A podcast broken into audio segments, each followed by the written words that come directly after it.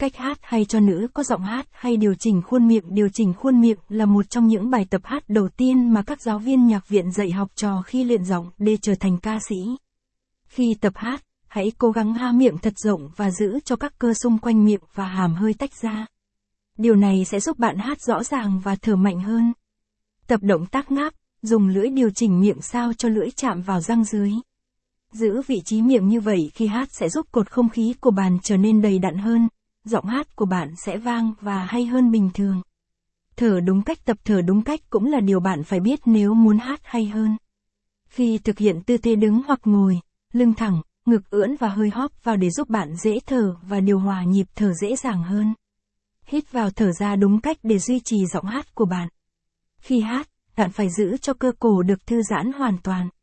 Khi bạn cần hít thở, hãy giữ micro cách xa cơ thể một chút để micro không thu được tiếng thở của bạn.